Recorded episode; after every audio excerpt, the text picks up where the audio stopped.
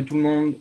On espère que vous allez bien. On se retrouve comme d'habitude, comme on est mardi soir, euh, dans ce nouvel épisode de Step Back, l'émission 100% NBA de, la, euh, de The Free Agent. Euh, pour nous accompagner ce soir, on a un joli maillot de, des Suns dont on va parler en, gros sujet. Et, et c'est Max qui le porte. Comment ça va, Max? Salut, salut Sam, salut, salut tout le monde. Et on a Chris également qui nous a rejoint. Comment tu vas, Chris? Salut les gars, bah nickel, hein, on va parler basket pendant une heure, donc euh, tout va bien. Exactement, et évidemment, Etienne, comment tu vas, Etienne Ça va bien, euh, j'espère que vous allez bien aussi, puis j'espère que tout le monde va bien euh, devant l'émission. Bonne soirée à tous. Bah écoute, parfait. Que, que, les plus fidèles nous rejoignent évidemment dans le chat. le premier, on va parler ce soir, ce n'est pas des 60 points de Carl Anthony Towns, mais c'est de la qualification des Suns. Euh, les Suns qualifient cette saison. Euh, leur bilan 54 euh, victoires pour 14 bêtes, 79% de victoires cette saison. C'est le meilleur pourcentage all-time des Suns, s'ils restent évidemment sur cette dynamique. c'est l'un des meilleurs offensive rating de la ligue, l'un des meilleurs offensive rating de la ligue. et Max, donc je te pose la question, est-ce que les Suns sont favoris cette saison pour gagner euh, ah oui, parce que là, il y a un numéro. Voilà. Il y a le numéro 3. Et à lui seul, euh, pour avoir couvert les, finales l'année dernière, il a appris.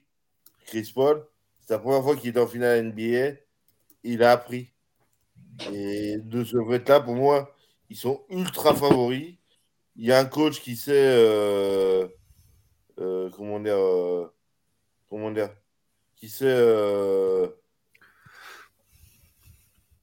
gérer une équipe, qui sait aller d'avant, qui sait gérer les playoffs, qui, sait aller en finale et qui va apprendre à, à, gagner un titre. Bah écoute, parfait, oui, d'autant que le Chris Paul ne devrait pas jouer jusqu'en toute fin de saison régulière pour justement pouvoir euh, se reposer un maximum. On sait qu'il a eu des problèmes à la cuisse dans les moments importants quand il était à Houston. L'année dernière, même euh, en finale, sa cuisse a lâché. Chris, ce, load management, et je pense que ça va être une tactique gagnante du côté de, Phoenix. Est-ce qu'ils est sont favoris malgré la, comment dire, l'état de santé de Chris Paul et les problèmes récurrents qu'il a eu? Après, euh, on sait que quand on prend Chris Paul, euh, on prend son âge, on prend ses blessures et son historique. Hein. Donc euh, là, ça allait plutôt pas mal depuis le début. Bah, là, il a ce qu'il a. Est-ce qu'il vaut pas mieux qu'il ait ça Après, l'avenir nous le dira, mais est-ce que c'est pas mieux qu'il l'ait maintenant Sachant que Phoenix, là, tu l'as dit, ils partent sur des bases d'un peut-être d'une de leurs meilleures saisons en termes de bilan. La qualification playoff, elle est déjà acquise, évidemment. Euh, là, la fin de saison, euh, ça va être comme tout ça, ça va être ça, manager, euh, manager les joueurs, essayer d'éviter évidemment d'autres blessures. La fin de saison pour Phoenix, voilà, il reste quoi? Il doit rester une quinzaine de matchs à peu près. ça va, ça va rouler tout seul. Donc, donc je pense que le problème Chris Paul et le problème, ouais, le problème Chris Paul interviendra s'il ne revient pas allez, euh, euh, même s'il ne revient pas au premier tour selon l'adversaire, ça, doit passer normalement. Quand on est Phoenix, c'est quand on a l'ambition de retourner en finale. C'est comme les finalistes NBA. Donc, euh, normalement, un premier tour, quel que soit l'adversaire, ne devrait pas gêner. Il ne faudrait pas, par contre, que sa blessure s'éternise trop longtemps, parce que là, par contre, ça pourrait devenir compliqué. Bah, écoute, parfait. toi, Étienne, est-ce que tu vois une équipe aller chercher ces Suns ou est-ce qu'ils sont favoris incontestables et incontestés? Ah, incontestable, incontesté, euh, non, ils sont contestables et contestés. Euh, ils vont être contestés jusqu'au bout. Mais ils sont favoris, ça c'est sûr. Après, euh, les sacrés adversaires. en playoff, ils ont beau avoir fait une finale l'an dernier, ils ont fait qu'une carrière de playoff. Ça, ils ont fait qu'un trip en playoff, en fait, un gros trip jusqu'en finale. Hein. Même Chris Paul, il n'a fait qu'une finale. Si tu compares les adversaires, les Bucks, c'est quand même plus solide, enfin, au niveau expérience après derrière il y a quand même des équipes qui sont un peu plus. Euh, ah, euh, même euh, tu te prends un premier tour sur les Lakers, un peu excité, hein, les Browns, c'est jamais, c'est jamais très amusant. Hein. Bien sûr. Donc, on ne sait pas ce qui peut se passer. Voilà, ils sont favoris, ça c'est sûr. De là, déjà les voir en finale et déjà les voir au, bout, moi je j'attends de voir quand même encore. Et puis, puis Paul n'aura pas joué depuis trois mois, quoi. C'est ça. On attend, oui, on attend évidemment de voir euh, dans, quelle, euh, dans quelle forme revient l'ancien bonheur de Gus Thunder, euh, notamment. Et justement, l'arrivée de Chris Paul et l'arrivée surtout de James Jones coïncident, on le voit sur le graphique que tu as affiché, Étienne, qui est en bas à gauche normalement de votre écran. avec l'augmentation du pourcentage de victoire des Suns, euh, des Suns qui étaient en état végétatif, plus ou moins, depuis le départ d'Alvin Gentry euh, au coaching et de Chris Paul, euh, de Chris Paul, de Steve Nash, mais bon, c'est vrai que c'est un peu pareil. Maxime, comment James Jones, dans ses toutes premières années en tant que GM, a transformé la, franchise de Phoenix? Bah Déjà, il a cherché un assistant coach du côté de la Nouvelle-Orléans avec coach Williams. Euh, et qui il faut, il faut le, reconnaître. L'année dernière, le titre lui avait échappé. Cette année, il aura le titre de coach de l'année. Ce qui fait de cette équipe, ce qui a construit, ce qu'il a, comment il a mené l'homme, il a, il, a, il a loupé une chose lors du match 3, euh, euh, le premier match à Milwaukee, dernière. C'est la seule chose où il fait une erreur. Mais autrement, euh, c'est une équipe qui était partie pour, pour mettre un sweep au Bucks. Et les deux premiers matchs, ils sont intouchables. Euh, et, justement, il y a un GM, va chercher un coach, ajoute, fait un pari sur Chris Paul, draft un Devin Booker, draft un DeAndre Ayton, les développe. Alors, alors c'est pas c'est pas James Jones, hein, c'est McDonough, euh, l'ancien donc euh, l'ancien GM qui a, qui a drafté euh, Booker, qui a drafté Ayton et même Michael Bridges. Mais c'est lui qui a fait venir Wim Williams. c'est un processus. C'est une suite. Euh, c'est pas un bonhomme, homme qui, qui, fait la différence sur ce genre de choses. Donc, voilà. C'est vraiment, c'est, on construit. Après, effectivement, à un moment donné, ça payait pas assez vite. Donc, ils ont changé de GM. Et, mais aujourd'hui, le, fait est que, voilà, que, que ça match. Il y a ce mélange entre anciens, nouveaux, entre joueurs de voix, euh, faire venir l'idée géniale cette année d'avoir pris Javal McGee. C'est génial. C'est exactement une pièce qui leur manquait. Voilà. Eh ben, écoute, parfait. Euh, Chris, toi, qu'est-ce que tu en penses du travail réalisé par James Jones? Et comme je sais que tu n'étais pas, pas, pas fan de, de, la question. Je l'ai un peu adapté. Est-ce que euh, tu vois une équipe se reconstruire euh, aussi bien dans le futur, une des équipes qui est aujourd'hui tout en bas de la NBA Ouf, après, après, de toute façon, il y a toujours des cycles dans les équipes. Là, c'est clair que Phoenix a vraiment connu un cycle très compliqué. On parlera tout à l'heure peut-être des, des, années avec Steve Nash et tout ça. Euh, les, belles années, les dernières belles années de Phoenix avant aujourd'hui évidemment, mais ils sont vraiment connus un vrai marasme. Mais ne euh, faut pas oublier que Devin Booker au début, euh, bah, les saisons, il n'est pas arrivé et ça n'a pas cliqué tout de suite. Hein. Donc c'est venu aussi par le travail de James Jones. Je regardais un petit peu son, bah, son CV pour, pour préparer l'émission. Je ne connaissais pas nécessairement le, le, GM, la personne. La bague avec LeBron. Oui, c'est ça, exactement. Donc, il avait fait quoi? 14 saisons NBA. C'était un, des, euh, un des lieutenants de LeBron à Cleveland. Euh, ça a été un joueur de devoir. Donc, euh, c'est quelqu'un qui faisait pas de vagues. En tout cas, de moi, ce que j'ai lu, de ce que j'ai regardé cet après-midi. Là, il est arrivé à Phoenix en 2017, d'abord comme vice-président. Alors, c'est vraiment un spot qui passe de joueur à Cleveland à vice-président de Phoenix. C'est particulier, mais bon, pourquoi pas? il a fait ses preuves. Il est devenu GM depuis avril. Euh, pour moi, c'est quelqu'un qui est peut-être un peu à l'image du joueur de ce que j'ai vu, c'est-à-dire voilà, un mec de devoir, quelqu'un qui fait pas de vagues, qui fait son travail sérieusement, qui s'applique, euh, qui n'est pas là pour faire le buzz, euh, qui, comme, comme a dit Max, il a aussi su profiter bah, des, de l'arrivée d'Ayton, de la draft de Booker. Il a su rentabiliser et construire quelque chose autour de ces joueurs-là. Donc ça, c'est pas lui qui les a emmenés évidemment, mais il a su faire quelque chose avec cette matière-là. Donc c'est très intéressant. Il a fait aussi le pari Chris Paul, en as parlé Maxime. Euh, un pari qui était loin d'être gagné quand même, parce que quand on regarde le contrat, 4 ans, 120 millions de dollars, euh, vu l'âge de Chris Paul. C'est particulier. Je terminerai par là. Et euh, non, non, moi je trouve que c'est un excellent travail qu'il fait dans l'ombre.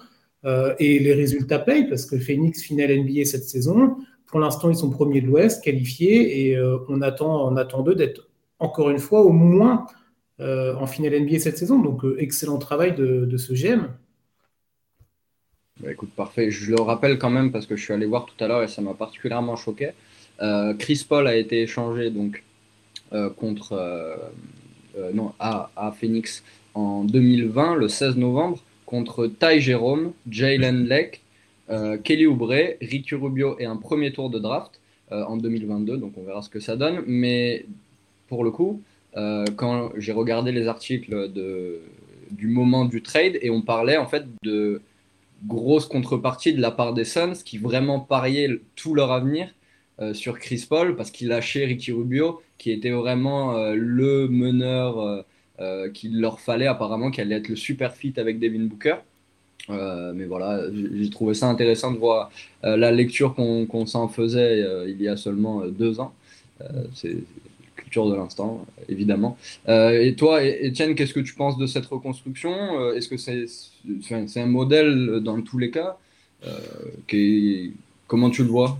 Simplement Un modèle, je sais pas, parce que chaque, chaque, chaque franchise va avoir son. Là, c'est ce qui a marché avec les Suns. après, moi, Paris Chris Paul, on n'arrête pas de parler Paris Chris Paul. Euh, il y a deux ans, c'était pas si gros pari que ça. Il venait de faire une. On avait vu qu'il savait encadrer les jeunes. Le pari était plus euh, quand OKC l'a pris de Houston, où il était un peu au fond du trou de, sortant de Houston, que quand il est arrivé à Phoenix de OKC. Euh, c'était, c'était sympa comment il avait encadré les jeunes à OKC avec Shai Gilgeous Alexander particulièrement. Donc, il était même allé en playoff? C'était un bon choix. Pardon? Non, il me semble qu'ils étaient, euh, qu'ils étaient allés en playoff justement avec Chris Paul, qu'ils avaient euh, donc chopé le. Ils étaient allés en playoff et ils avaient pris le huitième. C'était pas un si gros pari que ça. On savait qu'il était revenu à son, à son niveau et euh, il était président de l'association des joueurs à cette époque-là du syndicat des joueurs. C'était dur, tu pouvais pas te tromper en prenant Chris Paul à cette époque-là, quoi. Donc après, il fallait le faire. Ils l'ont fait, c'est bien. ils savent capitaliser dessus, mais avec leurs jeunes. Euh, moi, j'avais fait FIC aussi sur l'âge moyen des joueurs. On voit que ça a remonté parce que quand Booker est arrivé, c'est en 2015. Et on voit que depuis 2015, ça monte tout le temps. C'est-à-dire que c'est apporter de l'expérience. Les joueurs qui viennent apporter de l'expérience aussi dans cette équipe-là au fur et à mesure. On le voit, ça, si j'avais pu mettre avec, euh, si on zappe entre la courbe des résultats et la courbe des âges, c'est un peu la même chose en fait. C'est un peu la même, mm. la même trajectoire quand on regarde. Et c'est-à-dire que les jeunes qu'il avait draftés, il leur fallait parce que S'est drafté 2015, hein, donc il leur faut un peu de temps d'expérience. Après, apporter cette, euh, il a su aller chercher euh, bah, Chris Paul, ok, mais moi c'est surtout Jake Crowder qui me plaît bien. Euh, dans cette équipe, c'est très très intéressant. Je me rappelle de Crowder qu'il fallait, lui, par contre, c'était pas gagné de le relancer, même s'il avait fait une bonne saison avec Miami. Depuis ses premières années à Boston étaient très sympas, mais après, c'était c'est très bons ajouts. Je serais moins enthousiasmé que Maxime sur Javal Magui, mais dans le vestiaire, ça va, ça ne doit pas faire de mal de toute manière. Le, le, roi des rois. Mais voilà, c'est le fait d'avoir apporté, d'avoir travaillé vraiment sur l'expérience qui est intéressante et et c'est ça qui, qui manierait l'expérience au niveau de l'âge. Comme je disais tout à l'heure, c'est pas obligatoirement l'expérience au niveau des playoffs. Il euh, faudra voir ce que ça donne parce qu'il y a des équipes qui sont beaucoup mieux armées que là-dessus.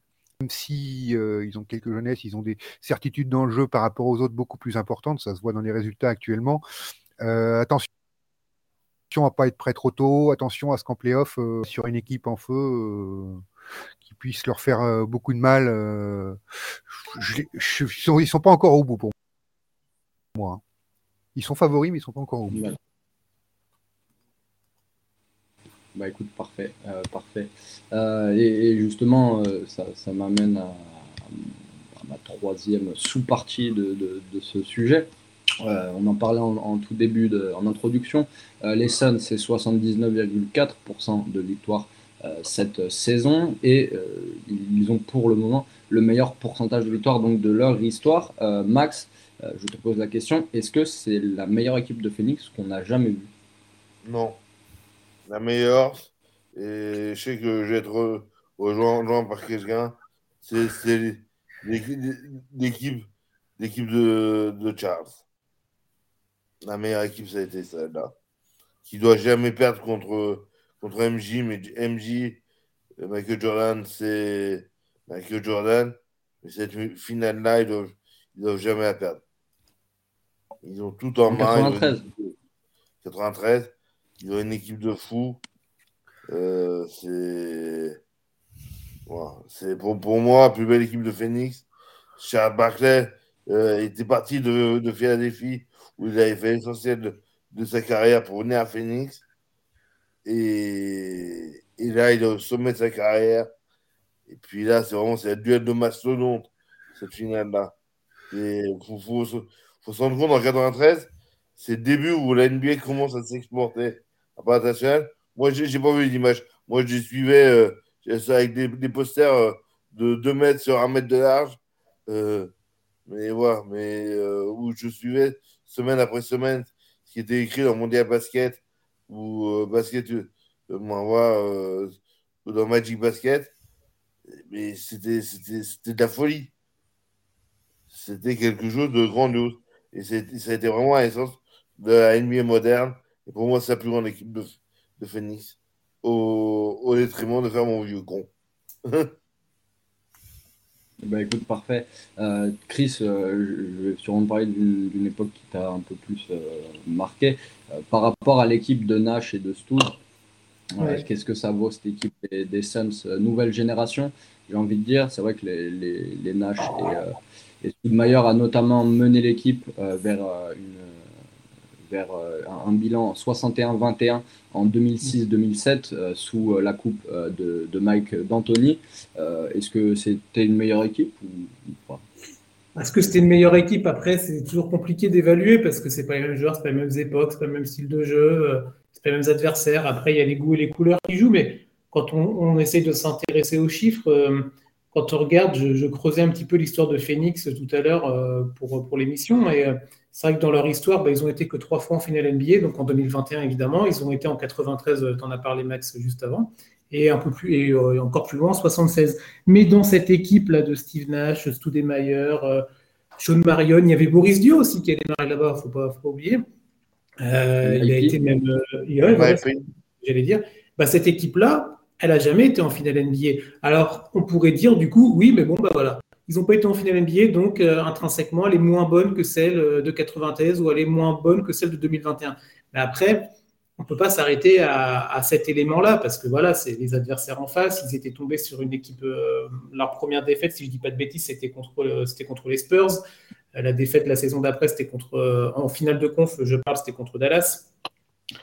À côté de ça, ils ont au-delà de au-delà des performances collectives, donc ils se sont arrêtés que en finale de conférence, c'est quand même déjà pas mal, mais bon, dans une équipe all-time, on attend mieux. Mais c'est le jeu qu'ils ont prodigué, c'est la sorte de mini-révolution qui est arrivée avec euh, Mike D'Antoni, t'en parlais tout à l'heure, euh, ce fameux run and gun, ou après on l'a appelé le seven second or less. Donc en gros, c'est t'as le ballon, euh, tu vas, euh, tu shootes très vite, tu shootes, tu shootes, tu shootes, et tu attends de voir si ça rentre, en gros. Je caricature, mais c'est presque ça, en fait.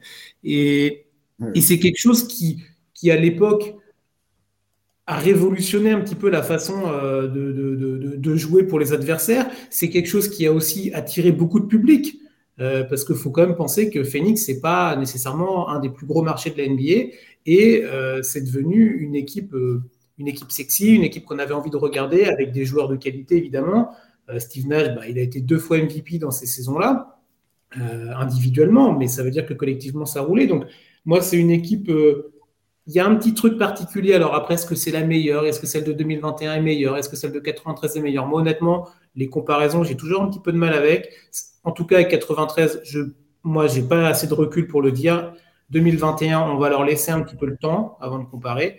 Mais pour moi, cette équipe de, cette équipe de 2004, la 2005, tout ça, ok, elle n'a pas été en finale NBA, elle n'a pas gagné de titre. De toute façon, Phoenix n'a jamais gagné de titre. Elle n'a pas été en finale NBA, mais elle a proposé quelque chose qu'on n'avait pas. Et rien que pour ça, eh ben, il mérite d'être nommé, d'être cité dans les, dans les équipes qui ont marqué l'histoire avec un grand H de la Ligue.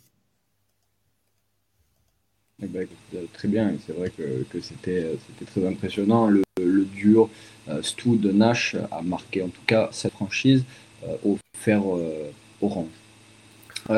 toi, Etienne, je sais que tu voulais parler en particulier d'une époque des Suns. Alors, spoiler, euh, ce n'est pas l'équipe de 2012-2013 avec Goran Dragic, euh, Jared Dudley, euh, Jared Dudley pardon, et les frères Maurice, mais c'est bien comme Max, l'époque Barclay. Qu'est-ce qui t'a touché à, l'époque? Est-ce que tu as un souvenir précis ou particulier? Ah, c'est ouais, c'est l'envie, c'est de découvrir. C'était la première fois qu'on voyait des maillots au flashy comme ça. C'était ça a amené un jeu typiquement qu'ils ont fait une évolution. C'était dans le décorum autour, l'envie qu'ils mettaient dans cette équipe, les joueurs et qui à avec Kevin Johnson, euh, arrière Dan Mayer, euh, c'était génial à voir jouer, c'était du spectacle. Danny Henge euh, aussi. Danny Henge qui était arrivé aussi également, ouais, qui jouait en ailier aussi dans, cette équipe-là. C'était très chouette. Et puis, elle n'a pas gagné, mais c'est une équipe qui a été dominante parce qu'en dehors de la finale de 93, il y a deux finales de conférence où ils perdent contre Houston après derrière à la suite. Donc sur trois ans, ils font trois saisons énormes. De voir Charles Barclay qui n'a jamais eu de titre, mais bon, c'est tant pis pour lui. Euh, à un moment, euh, il a peut-être cherché aussi. Euh, mais voilà, non, c'était cette équipe-là. Euh, donc c'est facile, j'avais 12-13 ans, voilà, donc les souvenirs sont toujours un peu plus tendres que l'équipe effectivement que je vais avoir sur 2004-2005, là, là c'était différent. Puis oh, même si l'équipe de 2004-2005 a apporté, comme il disait sur le run and gun, c'était une innovation. C'est voilà, c'est Mike D'Antoni avec Nash le double MVP qui était énorme. Euh, non, non, c'était très plaisant. Après, euh, comparer les époques. Voilà, je me suis fait plaisir à cette époque-là. J'ai eu un peu de 5. J'ai du plaisir maintenant à les voir. Je vais pas dire un tel est plus fort que l'autre parce que j'aime pas trop ça. On peut pas savoir. Le jeu est tellement différent. Euh, parce que là, on parle d'une époque d'il y a 30 ans, euh, il y a 30 ans ou d'il y a 20 ans pour euh, l'autre équipe. Donc, de toute manière, ça a tellement évolué, c'est tellement physiquement différent, tellement le jeu est tellement différent entre dire un tel est plus fort que l'autre. C'est dans leur époque voir ce qu'ils ont fait et voilà, et être content de voir ce qu'on peut voir. Voir ces grands joueurs jouer, l'occasion de, de Hayton qui progresse bien. On avait un peu peur qu'un numéro 1 draft ne progresse pas comme ça. C'est intéressant aussi. Voilà. Euh, c'est ces choses-là qui sont intéressantes. Je ne dis pas à cette époque-là est meilleure que l'autre. Chacun en a ses, propres souvenirs après derrière et va, ressortir ce qui lui a plu. Quoi. Exactement. c'est vrai que la question était aussi un peu et surtout euh, pour, euh, bah, pour que vous partagiez vos souvenirs des Suns et pour parler de, euh, de, cette grande, de cette grande franchise euh, de l'histoire de la NBA. Euh, les amis, je vais faire une transition aussi rapide bah, que les transitions justement de, de, notre ami Charles Barclay avec le quiz NBA qui n'a rien à voir mais qui va amener évidemment au deuxième sujet. la question, c'est la suivante. Greg Popovich a été entraîneur adjoint en NBA des Spurs puis d'une autre franchise. De quelle équipe s'agit-il Et surtout avec quel coach Vous avez, vous l'avez peut-être vu dans des articles euh, récemment. Avec Larry Brown. Euh, on en a un peu parlé. Abim. Non, non. c'est pas Larry Brown. Si vous avez la réponse parmi les auditeurs, n'hésitez pas à le laisser dans le chat. On regardera tout ça au moment de la réponse euh, en fin d'émission, bien évidemment. avant de vous laisser réfléchir, on va passer au, deuxième sujet de la soirée. N'hésitez pas de, me donner vos réponses définitives euh, en fin d'émission, bien sûr. Mais du coup, euh, Greg Popovich a fait l'histoire cette semaine euh, en atteignant un nouveau record dans, sa carrière, le record de victoires en tant que coach en saison régulière, 1336 victoires seulement avec les Spurs pour Greg Popovich. Max, je vais te poser une question. Est-ce que ce record, il sonne un peu comme le dernier achievement de Pop et donc la fin de sa carrière?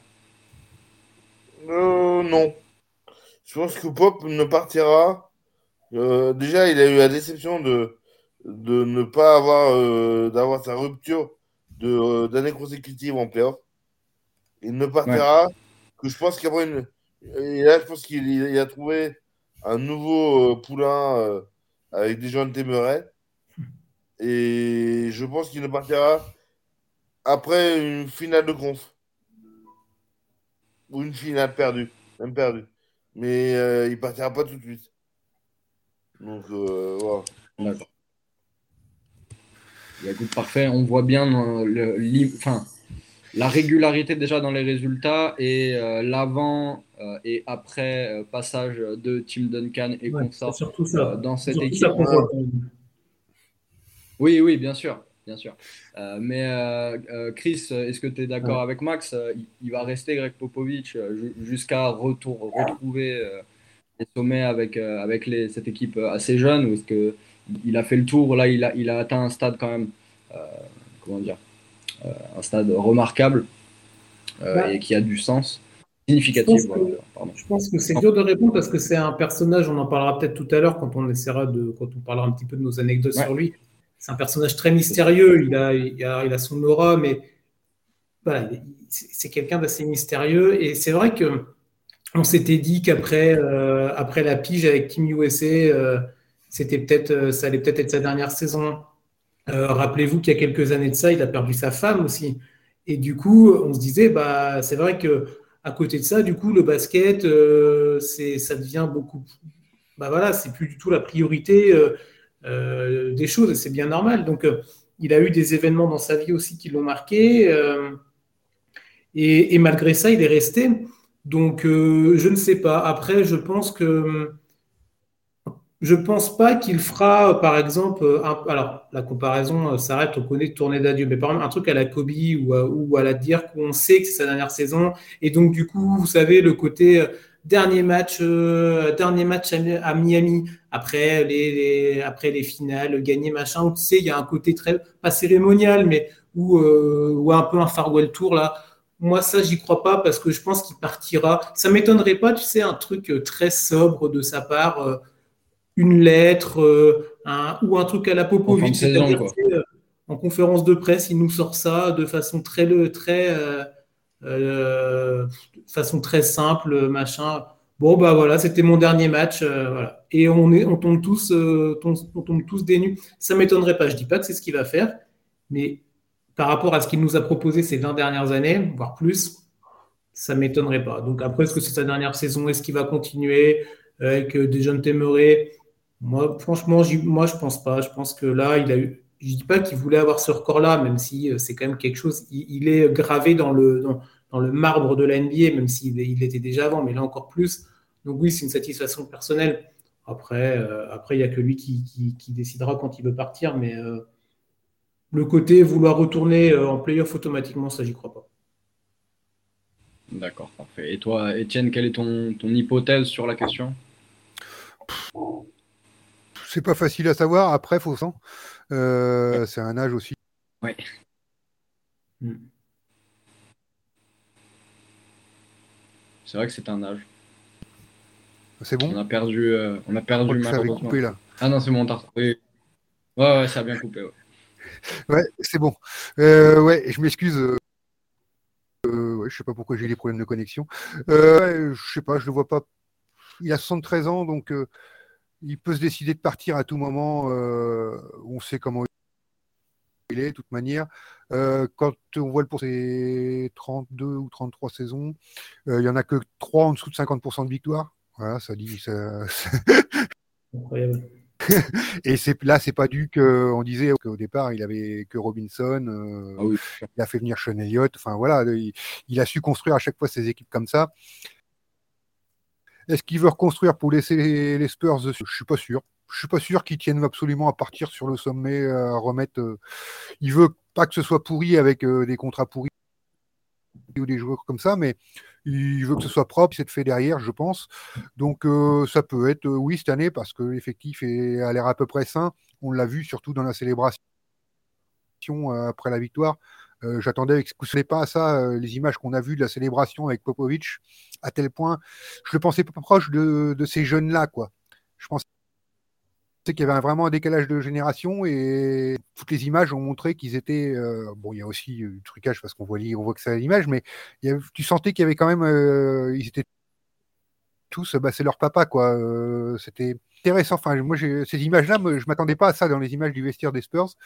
Ce qui peut lui faire donner envie de rester aussi ou de partir plein de choses. Mais les gens d'aller là, il y a, je crois qu'il y a 13 coachs en NBA qui viennent côté avec lui. Très, presque la moitié des coachs qui ont été assistants de Greg et, et, pas des petits noms. non, mais oui. si on passe de Steve Kerr euh, au plus récent Udoka euh, aux Celtics, mais c'est tout, c'est 13. C'est monstrueux. Là, les derrière, euh, c'est de toute manière, c'est monstrueux.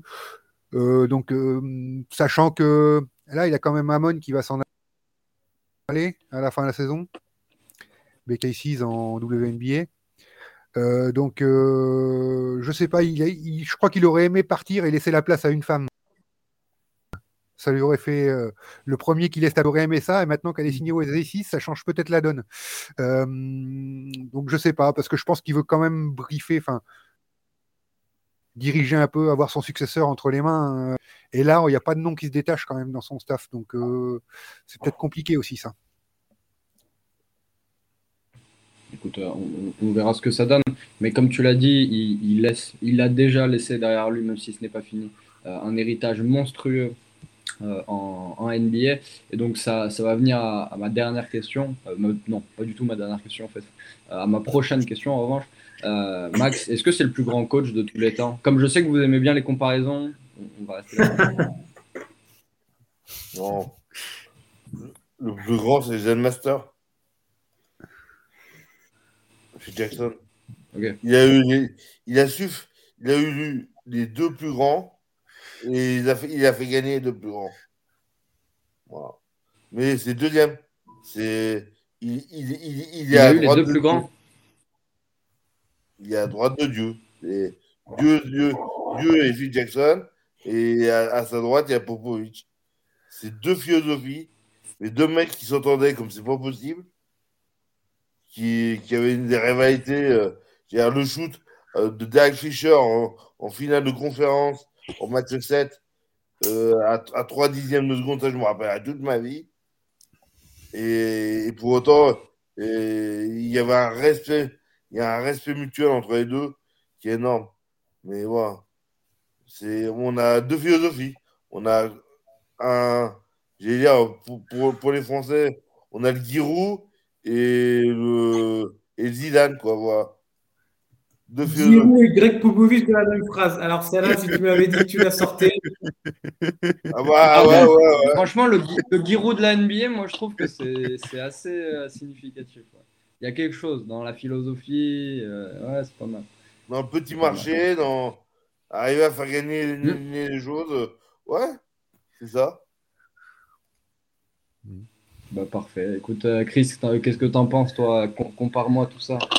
Ah bah, tu me fais passer après, euh, après euh, la phrase de la soirée, t'es gentil. Non, c'est vrai. après tout à l'heure aussi, Etienne l'a dit, les comparaisons, voilà, c'est pas, c'est pas les mêmes époques. Ah bon, là, c'est pas des joueurs, donc un coaching, c'est un coaching. Après, la mentalité du coaching évolue évidemment avec le jeu qui est proposé, mais euh, c'est pas euh, athlétiquement on s'en fiche que ça change pas d'un point de vue euh, des personnes. Mais après, moi je compare pas. Il y a quelques chiffres que j'ai, je vais pas tous vous les donner, mais que j'ai regardé. C'est vrai que dans les coachs qui sont donc il a cinq titres NBA, il y a deux coachs qui ont plus de titres que lui, donc il y a Phil Jackson et Red Auerbach, donc ça montre aussi un petit peu la classe du mec.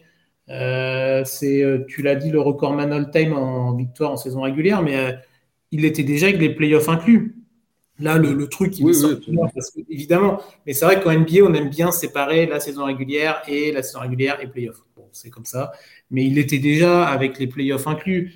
il a gagné avec Team USA. C'est, pas de la NBA, mais c'est important quand même pour le côté très américain c'est important. Hein, leur équipe, ça compte. C'était contre la France. Euh, mais moi, je, pour moi, oui, euh, ça restera, euh, c'est sûr, un coach mythique, le meilleur. Ça, après, chacun se fera son avis. Moi, j'ai pas d'avis là-dessus. Mais c'est quelqu'un qui a marqué son époque et une très grande époque, qui a marqué l'histoire, qui va continuer à la marquer de par ce que tu as dit tout à l'heure avec son, son arbre généalogique de coach. Là, c'est tout bonnement aberrant. il nous aura marqué aussi par, bah, par sa classe, par les joueurs qu'il aura eu avec lui, parce que c'est ce qu'il a dit aussi c'est que euh, s'il a réussi à faire ce qu'il a réussi, c'est parce qu'il avait aussi des joueurs all-time et il avait des joueurs incroyables. Il, a les trouver et qu'il a développé. Il a su aller les. Bah, il, il n'était pas tout seul avec le staff. Ils ont su aller les trouver.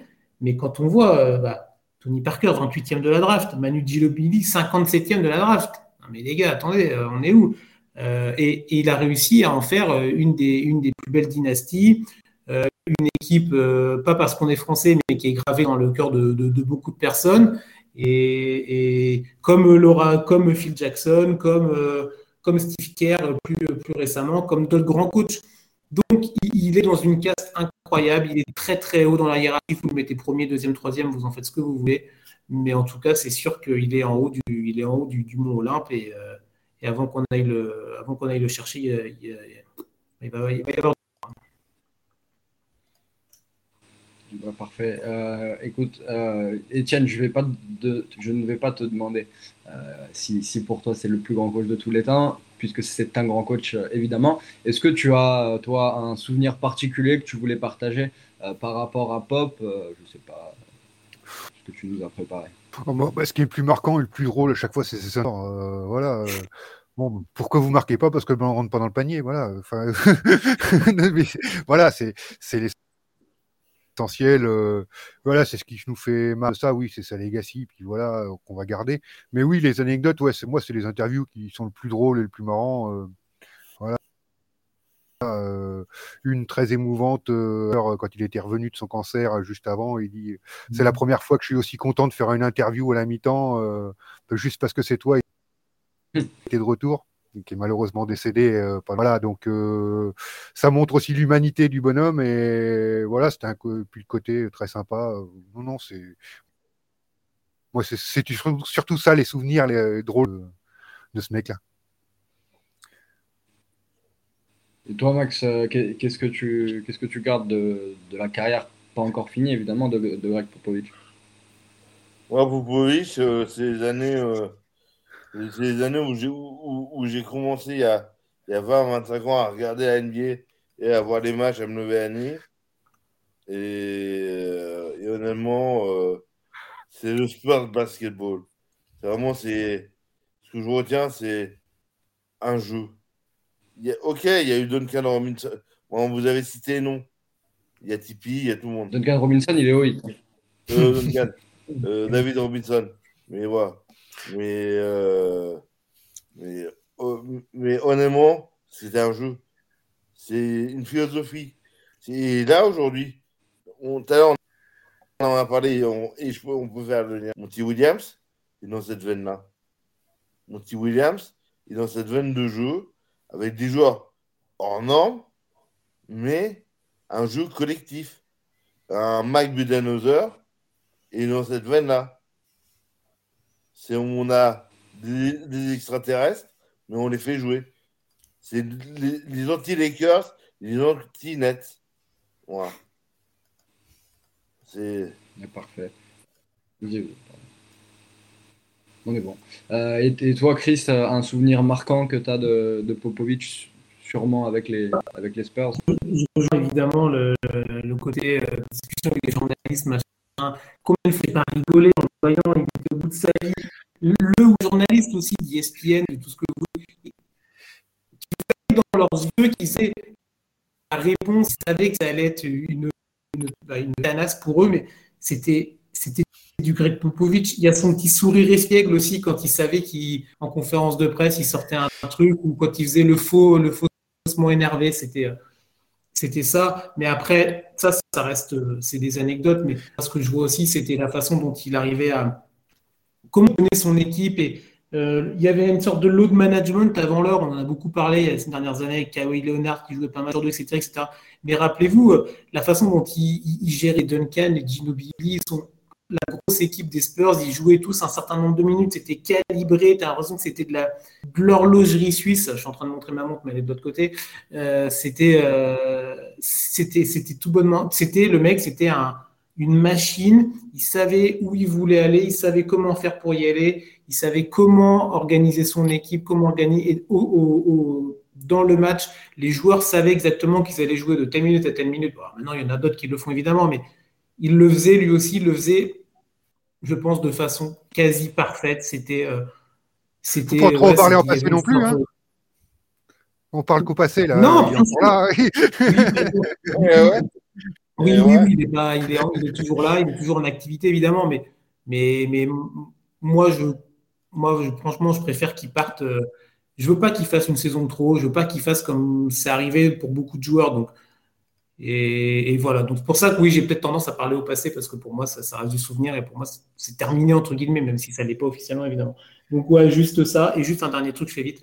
Euh, elle est pas, elle, la vidéo est ressortie pas mal hein, ces derniers temps où il y avait, euh, c'était un match entre Phoenix et San Antonio où euh, Oti, ah ouais. euh, dès les premières secondes, le, le gros Shaq qui se, qui se prend un hack Shaq, il regarde vers le banc et t'as Greg Popovich qui lève les mains et qui, bah, qui lève les doigts et qui a son sourire, mais mort de rire, de, bah, je vais, bah, pardon, mais je vais t'emmerder encore tout le match avec ça, tu vois. Et il y avait que lui, il avait que lui pour faire ça, ou, c'est, ou quand il se faisait expulser là, volontairement pour redonner du boost à son équipe. Bref, c'était plein de petits trucs comme ça qui font la légende de ce mec-là. C'est des petites anecdotes, mais c'est ça aussi qui, qui, qui, marque, qui marque un homme et qui marque euh, toute une génération de personnes qui ont, qui ont vécu le basket avec lui. Bah ça, ça c'est parfait. Euh, avant qu'on passe au prochain sujet sur euh, le, retrait de maillot de Kevin Garnett euh, à Boston, on va quand même répondre au quiz. Vous savez quoi, j'ai envie de le, le, faire maintenant tant qu'on est dans le, dans le show. Euh, Est-ce que vous avez une réponse définitive, Max euh, un, un, Une équipe et donc un coach euh, sous lequel il a, il a entraîné Alors, Une équipe et un coach, j'aurais tendance à, à dire euh, sous, oui, sous Phil Jackson à New York. Non. Les, les Knicks sous qui, pardon ouais. On va voir. Et toi, Chris Ah oui, Don Nelson. Non, non, honnêtement, je n'ai euh, j'ai aucune idée, donc je ne veux pas dire de bêtises. Donc, euh, non, non, franchement. Euh, non, bah, c'est Don Nelson au Warriors. Mais... Ouais, t'as raison. Bien sûr que oui, c'est Don Nelson.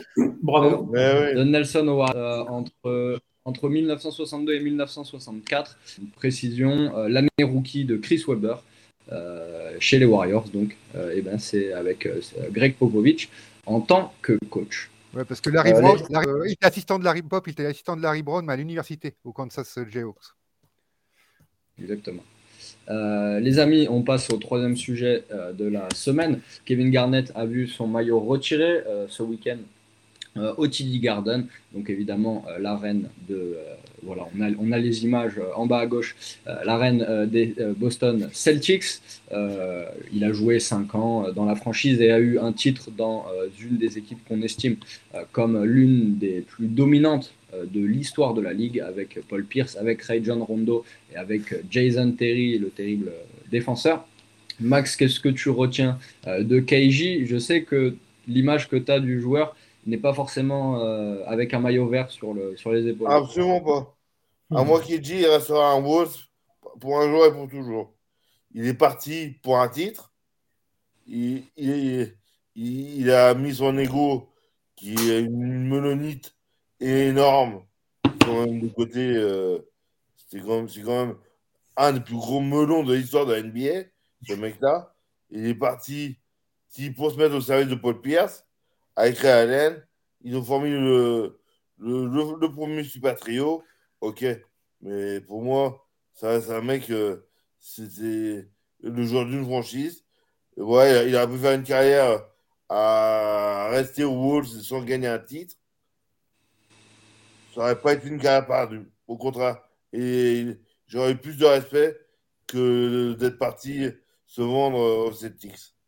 Ouais, mais regarde, ok, il a été à Minnesota, mais son maillot, il est retiré où actuellement? Il est pas retiré à Minnesota Si, si, ah, Minnesota aussi. Ah, mais je, je trouve ça, ce qu'on a, je suis entièrement d'accord avec toi, Chris. Pour moi, c'est ce qu'on a eu. Je vais fact-checker en, deux minutes. Chris, toi, qu'est-ce que tu retiens du passage de KG Est-ce que tu as une anecdote particulière? Probablement de, de, Trash Talk non? Bah ouais, bah voilà, tu m'as enlevé les mots de la bouche. C'est clair qu'après, le joueur, il peut être, il peut être, euh, il peut ne pas être apprécié par, par, certains, ça peut s'entendre, mais c'est clair qu'en tout cas, ce qu'on pouvait pas lui enlever, c'était sa hargne, ah, c'était son envie à tous les matchs d'y aller à 250%, euh, parfois même souvent à la limite. Tu parlais du trash talking évidemment. Euh, je relisais tout à l'heure une anecdote avec avec avec Yannick, non, avec Joachim Noah qui, qui l'avait affronté, qui pour lui, c'était une légende et il a commencé à lui parler. Et euh, j'ai plus exactement la, punchline de, Garnett, mais il lui a sorti un truc. Je, je vais rester poli parce qu'on est, on est encore tôt et on est en public. Mais vous irez voir ça pour ceux qui veulent, qui veulent s'intéresser à cette anecdote-là. Mais il a été très cash avec, avec le, jeune rookie qui était Joachim Noah à l'époque. Et, euh, et, plein de fois, il a été vraiment à la limite en parlant de famille, en parlant de maman, en parlant de tout ce que vous voulez. Et, c'est vrai que sur ce point-là, il pouvait, pouvait être détestable, mais souvent, les joueurs qu'on déteste, quand on a un adversaire, quand on l'a dans son équipe, on adore avoir ce genre de joueur-là dans son équipe parce que c'est un motivateur, c'est un, c'est un, c'est un mec qui va te donner la harde, qui va te donner la peps, qui va, qui va toujours te dire ne lâche pas, ne lâche rien. Et, euh, et pour moi, euh, ouais, ça reste un, ça reste un guerrier, ce mec-là. Euh, regardez le match contre, contre Dallas où Jalen Brown a planté un pétard incroyable sur la, tête de Kleber la dimanche. Euh, Kevin Garnett était juste euh, était placé idéalement derrière, derrière le, panneau et il s'est levé, il a checké Jalen Brown. Tu avais l'impression qu'il voulait enlever son voulait enlever son costard et retourner sur le terrain. Moi, c'est un mec que j'aime en tant que, que basketteur. Après, sur la personnalité, c'est autre chose mais, euh, mais c'est quelqu'un qui aura marqué, marqué l'histoire. Mais pour moi, il aura, pardon, il aura plus marqué l'histoire. Et pourtant, l'histoire de Boston, elle est quand même beaucoup plus importante que celle de Minnesota. Mais rien que pour le titre et pour le côté Big Three, il aura quand même plus marqué euh, Boston dans une période où ça n'allait vraiment pas terrible du côté euh, de, de, l'équipe au maillot vert.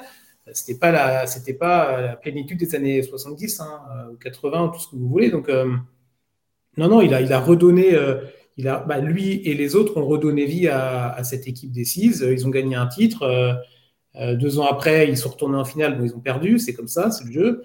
Mais non, non, ça reste un grand joueur, mais qui pour moi aura davantage marqué le maillot vert que malheureusement le maillot des Wolves. Et la preuve en va, la preuve en est, c'est pas une preuve, mais son maillot n'est pas retiré, sauf erreur de ma part.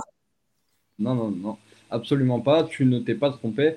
Euh, mon, cher Chris, je suis allé euh, en fact-checking 30 euh, secondes et en fait, son maillot n'est pas puisqu'il y a une grosse guerre d'ego avec le propriétaire de Minnesota qui n'a toujours pas digéré son attitude au moment donc, de son départ de, des Wolves pour partir à Boston où il aurait bah, complètement arrêté de jouer parce qu'il réclamait son transfert. Kevin Garnett lui conteste. Mais voilà, statu quo. En tout cas, à Minnesota.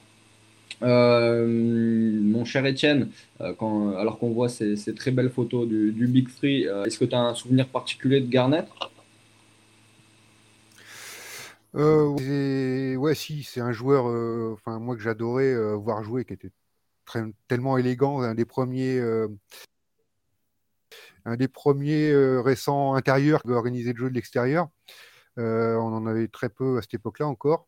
Euh, qui le faisait. Ça, il y a toujours eu des exceptions à toutes les époques, mais c'est un des premiers dans la nouvelle euh, euh, mais surtout, là, quand j'ai écrit l'article la dimanche matin pour, pour ça, je suis tombé sur plusieurs articles et plusieurs choses que j'ai découvert un peu moins, qui étaient sur The Athletic, qui, était, qui est exceptionnel, qui vous donne, qui plonge dans les coulisses, à quel point il avait une exigence de travail envers tout le monde et c'est surtout ce travail à cette équipe parce que Paul Pierce était déjà là. Euh, est arrivé la même année comme ça. Euh, comme ça. Ils racontent tous. Il y a Scalabrine euh, qui raconte euh, comment ça se passait. Euh, qui débutait, qui était rookie. Pardon. Bradley qui était rookie, qui était rookie, qui raconte.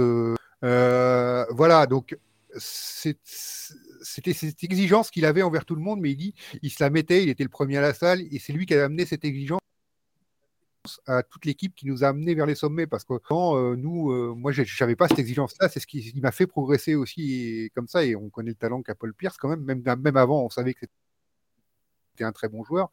Ça a tout changé. J'ai découvert des choses intérieures et qu'il est ils expliquaient les rookies, bah, vous avez, ils disaient Garnett, moi je veux que des bons joueurs chez moi, je pas les beaux costards, vous avez que des vieux costards parce qu'ils n'avaient pas assez euh, les plus chers possibles aux gars pour qu'ils soient bien fringués.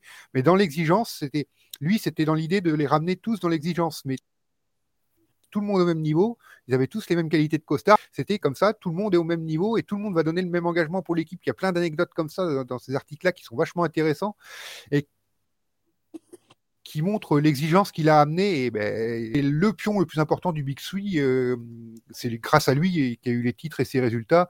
Euh, il y en aurait peut-être même eu plus parce qu'il s'est blessé dès la deuxième saison. Donc, euh, dès la deuxième saison, c'est peut-être parce que c'est la deuxième saison d'Avril Bradley. Il y, avait, très belles Léon Pauvre qui avait progressé énormément aussi. ils avaient une, meilleure encore équipe, encore l'année d'après du titre, mais avec la bout de 4-5 matchs, avec fin de saison, et après Pierre s'est blessé aussi. Donc, mais ils étaient peut-être même encore plus forts. Mais voilà, euh,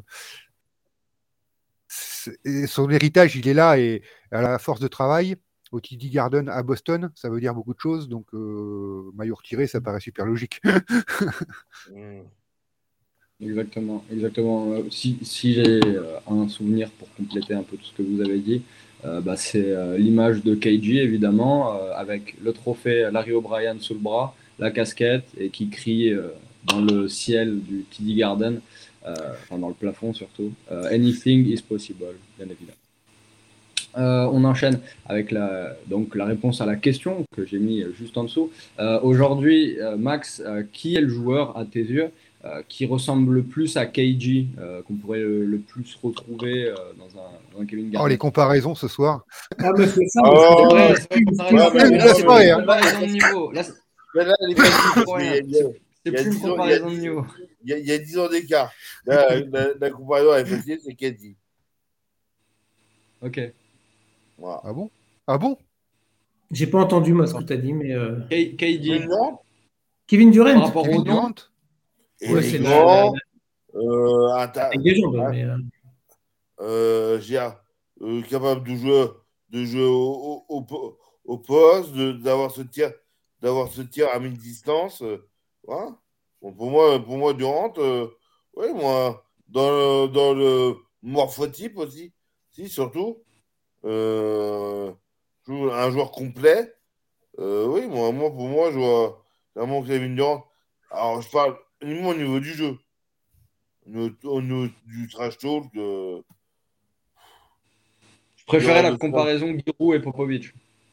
ouais. Non, mais c'est vrai. Ah ouais, non, moi, moi Kevin Davis maintenant, voilà, c'est cet allié fort pivot, mobile, qui peut être sur extérieur, qui va participer. Il ressemble, à mon avis, ça ressemble plus à Anthony Davis euh, en forme, comme c'est pas souvent, mais quand il était en forme. Il faut essayer de se rappeler quand il était en forme, mais désolé pour les fans des Lakers, mais je pense que c'est plus. Euh, il ressemble plus à Anthony Davis qu'à Kevin quand même, je pense. Chris, est-ce que tu as, un joueur, toi, peut-être un, jeune, euh, qui, te fait penser à Kevin Garnett? Pas du tout. Non, ça, non, non, non. Euh, Kevin Garnett. Unique, en son genre? Ouais, ouais, unique en son genre pour ce qu'on a dit. Euh, donc non, j'ai pas envie de, chercher quelqu'un pour, pour, mettre une. Non, honnêtement, j'ai personne. Là, franchement, et, et c'est sans vouloir vous vexer, mais aucunement, aucun des deux que vous avez cité. Hein. Mais après, c'est votre opinion, je la respecte. Mais moi, pour moi, il n'y a personne. Alors moi j'en ai un, je, te fais une proposition euh, qui est peut-être un peu plus jeune euh, en effet. Euh, c'est Jaren Jackson Jr. Des, Grizzlies de Memphis qui certes n'est qu'à sa troisième saison en NBA et qui défend très bien, ce qui était quand même une des grosses qualités de Kevin Garnett, hein, un des meilleurs défenseurs intérieurs de tous les temps, on le rappelle, qui défend très bien, qui sait marquer et de loin, il a un petit tir à trois points, bon, c'est pas exceptionnel, mais quand même, ça reste euh, tout à fait euh, qualitatif et qui arrive quand même à passer, pour, euh, que ce soit pour les intérieurs ou pour ressortir, ce qui a été une des grosses qualités de Kevin Garnett, qui a été un des premiers intérieurs, justement, passeurs à avoir à tourner à, 5 6 passes décisives par match. donc, je le trouve un peu dans, dans, dans, mon Jaren Jackson Jr., que j'apprécie évidemment, donc je suis peut-être un peu, un peu biaisé dans mon jugement. Euh, les amis, on arrive euh, à la dernière partie de l'émission, la partie éditoriale, la partie préférée euh, de Max, bien évidemment, les coups de cœur et les coups de gueule. Max, cette semaine, as-tu un coup de gueule Tony Truant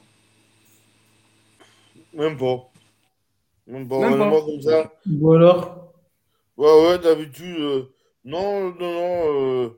là, le, coup de gueule, c'est un peu. C'est c'est trop facile de tirer sur les ambiances des Lakers qui perdent encore hier soir. Euh, voilà. Mais bon, ça, c'est. Enfin, en disant ça, tu tires dessus quand même, quoi. Ah, hein c'est ça, je mets une petite, une petite, une petite claque. Une petite claque ouais, ouais, c'est pas marrant, quoi. Non, c'est plus marrant, c'est plus marrant, t'as raison. C'est le sketch du bon et du mauvais chasseur, quoi, avec des Lakers. Donc, voilà. Pour ceux qui, pour ceux qui ont la référence, les Lakers, c'est le bon et le mauvais chasseur, quoi. oh. Eh ben, écoute, parfait. Euh, toi, Chris, est-ce que tu as un joueur ou une équipe euh, ou une action que, qui t'a énervé ou frustré euh, ah. cette semaine? Ouais, j'en avais deux, mais je vais, je vais faire celui qui est le plus récent. C'est alors bon, bon, on va pas parler des Lakers, on va parler des Nets, mais pas, pas équipe, pas, pas, le, pas le jeu, on en a assez parlé. C'est le, psychodrame là qu'il y a eu là, c'était dimanche là, le match contre les Knicks et ah, Kyrie Irving euh, en court time machin qui vient, qui se fait filmer 18 fois par ABC avec euh, je sais pas sa nana ou qui vous voulez à côté, euh, sans masque. Après il va checker Kevin Durant à la fin de la conférence de presse et après Kevin Durant qui rajoute une couche en parlant du maire de la ville en disant ouais mais c'est pas normal. Euh, c'est complètement grotesque, il est à côté de nous, il peut pas jouer, machin. Et après, là, il s'est un petit peu excusé dans, dans, un, dans un discours qui est une en disant oui, mais je comprends, euh, que le maire de la ville a autre chose à penser que ça. Mais bien évidemment que le maire de cette ville-là, il a autre chose à penser que le cas de Kyrie Irving qui doit jouer au basket. Faut, les mecs, sortez un petit peu de votre prisme, sortez un petit peu de votre melonite de joueurs NBA qui gagnent des millions et ont l'impression que le monde ne tourne qu'autour d'eux. Il y a quand même beaucoup plus grave. Euh, Kyrie Irving et les Nets, ils savent depuis le début de la saison et depuis le moment où Kyrie Irving a pris sa décision de ne pas se faire vacciner qu'il euh, ne pourrait pas jouer à domicile. Là, la situation sanitaire semble un petit peu s'améliorer, mais il y a toujours des restrictions qui sont en cours. Après, on peut juger la restriction. C'est clair que on peut trouver ça assez aberrant que euh, le mec, il ne puisse pas jouer, mais qu'il puisse être à côté sans masque et, euh, entre guillemets, bah, pardon, mais respirer le même air que les joueurs. On peut discuter. Il a d'ailleurs pris une petite amende, hein, notre ami oui, mais bon, 50 000, qu'est-ce qu'il en, a, qu'est-ce qu'il en a à faire, honnêtement Donc, il y a toujours un truc. Kevin Durant, ce sera peut-être mon coup de cœur si on en parle vite après. J'adore le mec, j'adore, j'adore le joueur, mais le mec, je le supporte pas en fait. C'est pas possible. Tais-toi, tais-toi. Tu es, tu es un des joueurs all-time dans l'histoire, en tout cas en termes d'attaquant. Tu l'as encore prouvé dimanche. Fais ce qu'on te demande. Fais, aller euh, Brooklyn le plus loin possible. il a un talent incroyable, ce mec-là. Alors, je vais pas faire le shut up and dribble, hein, c'est pas ça, mais travaille, fais, ce qu'on te demande de faire et, s'il te plaît, tais-toi en fait. Taisez-vous à Brooklyn, fermez-la. Voilà, eh ben, écoute, parfait. Euh, toi, Etienne, euh, un petit coup de gueule cette semaine? J'en avais un, mais on vient de me le piquer à l'instant. Donc euh, j'avais à peu près la même chose sur les Nets. C'est l'histoire Kyrie Irving qui était ridicule et que c'était. Ça tournait au ridicule, il a tout dit. Je vais même pas en rajouter. Ok, ça marche. Euh, bon, bah, si j'en ai un très, très rapidement, euh, c'est les Bulls contre les grosses équipes. toujours 0-13 cette saison contre les équipes top 3. Hier, ils se sont effondrés contre Sacramento et Demar DeRozan a mal joué. attention quand même pour les playoffs. voilà. Max, un coup de cœur cette semaine qui, t'a bien plu? Un, un, jeu coup de cœur qui, qui vient de ben, des Wolves, justement. Euh, J'en parlais tout à l'heure. Je les ai tellement taillés depuis le début de la saison. Jaden McDaniel. Euh. Faut que je le place une fois par émission, désolé. ouais. C'est ça. Et donc, euh, voilà. Et donc, franchement, euh, les Wolves qui continuent à gagner, qui continuent à monter, qui, qui vont être très mauvais à prendre au play-in. Euh, honnêtement, j'avoue que c'est vraiment. Euh, j'avoue que là, pour le coup, on parlait d'équipe de, de, reconstruction et tout. Peut-être que depuis, depuis le départ de, de KG, de Kevin Garnett, comme ça, on, on, fera boucle. Et ben honnêtement, euh, c'est la meilleure du 4 qu'ils ont eue. Hein? 60, Les 60 points du 4 hier? Ah bah ça en plus. Bon, mais ouais. ça c'est. C'est cherry on the cake. Exactement. Euh, toi, est-ce que tu as une cherry on the cake euh, cette semaine, euh, mon ami Chris? Ouais, moi, bah, ouais, rapido, bah, j'ai un petit peu dit Kevin Durant, voilà, le joueur. Le match contre, contre les Knicks dimanche. Alors, il a été élu jour de la semaine, je crois, si je dis pas de bêtises. Mais pour avoir vu dans l'intégralité le match, le match contre les Knicks dimanche, il est, il est, il est, il est au-dessus de tout le monde quand il est, quand il est en feu. En plus, il l'a dit après en après-match que bah, il manquait cette curie, il n'y avait pas Kelly évidemment, et donc il savait qu'il allait devoir être agressif. Et quand tu demandes à Kevin Durant d'être agressif sur un terrain de, basket, bah, en général, euh, ça fait mal pour l'adversaire. Et il est, quand il est dedans, quand il est dans la zone, il, te met des shoots de partout. Euh, il trash talk, le petit tout small à Evan Fournier, juste comme il faut, parfait. Hey mon gars, ça sert à rien, tu peux pas défendre. Après, selon le défenseur, il va, il va te trouver l'endroit, il va te trouver le spot, il va te trouver le geste technique pour aller marquer. Euh, c'est euh, voilà, ce, et ce mec-là, il est incroyable basket, bah, d'un point de vue basket, voilà. Et, euh, et voilà, c'est mon coup de cœur. C'est un joueur que j'adore. C'est peut-être celui qui m'a fait aimer la NBA quand j'ai vraiment commencé à la suivre de façon quotidienne quand il jouait au Thunder à l'époque. j'ai toujours aimé ce joueur-là. Ses choix de d'homme et ses choix de carrière, genre Golden State, ça peut être discutable, même s'il a quand même fait gagner des titres à la franchise et il a, il a permis de grossir son palmarès. Mais euh, ça reste un joueur incroyable, un attaquant unique et, euh, et, ça fait plaisir de le voir sur un terrain. On est quand même beaucoup plus heureux de voir de l'NBA avec Kevin Durant sur un terrain que, euh, que sans Kevin Durant. Il fait partie de ces jours-là où, quand il n'est pas là, on le sent. Parfait. Et toi, Etienne, ton, ton coup de cœur de la semaine oh, Je ne vais pas dire qu'il me l'a encore piqué. Ah, pardon. Euh, non, non, non, non. Euh, non, le coup de cœur, euh, non, c'est le coup de cœur, ça va être là pour parler, ça va arriver parce que c'est sur la March Madness qui va démarrer, qu'il faut suivre et, ah. qui, démarre dès, cette nuit. Dès cette nuit, les premiers matchs, on aura un match par jour sur Bein, toutes les nuits, qui sera diffusé à 9h15 le lendemain matin. Donc, euh, pour ceux mmh. qui peuvent suivre, euh, c'est de la folie furieuse. Moi, je suis impatient de ça. Euh, j'ai envie de suivre ça là. ça me démange. Donc, non, non, c'est vraiment chouette. Il y a vraiment du bon basket, qui est vraiment couvrir aussi ce qui va arriver l'an prochain. Il y a quand même une très bonne qualité de draft, à mon avis, à venir. vu la qualité des joueurs, c'est sympa. Hein. Franchement, il y a des, joueurs à suivre. Un joueur que tu as particulièrement envie de voir ah, Jabari Smith à Auburn. Jabari Smith à Auburn. Euh, il est très très fort. Et puis ici, Banquero à, Duke. Euh, c'est deux joueurs qui sont prévus top 3 de la draft, mais Paolo Banquero, il est quand même très très solide avec Coach K là. Euh, il, poste 4, il sait tout faire, il est monstrueux. vraiment très très bon. Il y a un paquet de bons joueurs. Hein. C'est clair on verra, on verra ce que ça donne, mais ça risque d'être un mois euh, particulièrement euh, intéressant. Euh, pour conclure l'émission, il faut quand même que je parle de Josh Hart parce que je n'ai pas encore parlé de Scotty Barnes, ni de Jaden McDaniels, ni de Franz Wagner. Donc forcément, ça allait être Josh Hart. 44 points marqués cette semaine contre Washington. Et hier, il a fait une très belle prestation avec 31 points contre les Hawks.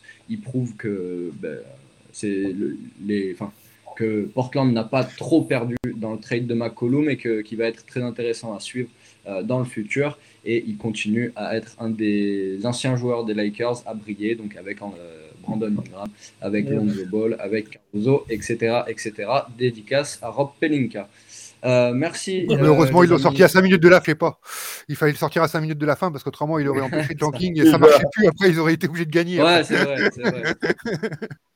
C'est vrai, euh, malheureusement pour les Hawks d'ailleurs. Euh, merci euh, à vous, merci Max, merci Chris et merci Etienne d'avoir été là ce soir. Encore une très belle émission. merci à ceux qui nous ont regardés, ceux qui ont été dans le chat, Colorado Avalanche FR. merci encore et bonne soirée à tous. Ciao